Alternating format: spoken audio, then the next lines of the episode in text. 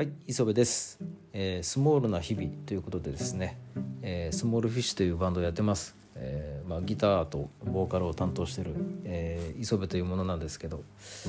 まあ、まあ、ごくごく限定的な人しか聞いてないでしょうから、えーまあねこうすごい小さい本当にミニマムな、えー世界観の、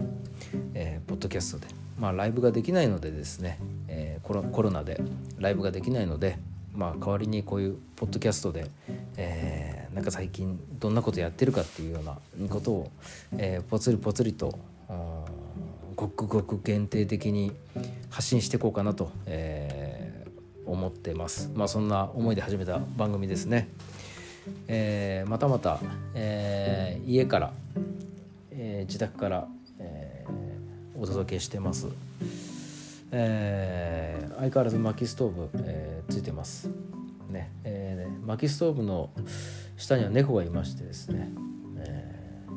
ーいつもそこで暖を、えー猫が取って、まあ、ゴロゴロしてる感じですね。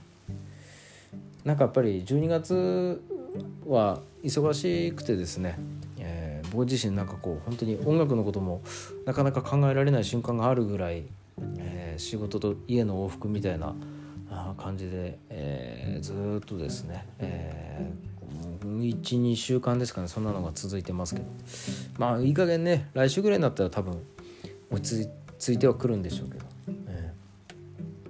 えーさっきですね、えー久しぶりに、えギターを、まあ、1週間ぶりぐらいにですね、えギターを取り出して、えー練習してきました。まああれですね。あなんか猫が猫が吐きましたね。猫がゲロを吐き吐いてますね。お食事中の方すいませんね。リバースしてしまいましたね。あーなんかうちの猫吐くんですよね。うん。なんかあの吐き防止の成分が入ってる餌でもあげればいいかなと思うんです。けど、まあ、聞こえたかわかんないですけど猫がリバースする時って結構独特な音がするんですよね。家にいるとこういうハプニングがですね いいんだか悪いんだか起こりますね、えー何の話してたか全然忘れちゃいましたけど、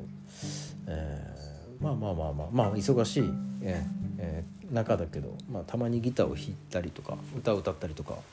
えしてます。まあそのうちねここで生ライライブっていうか生で録音するっていう勇気はなかなかないんですけど、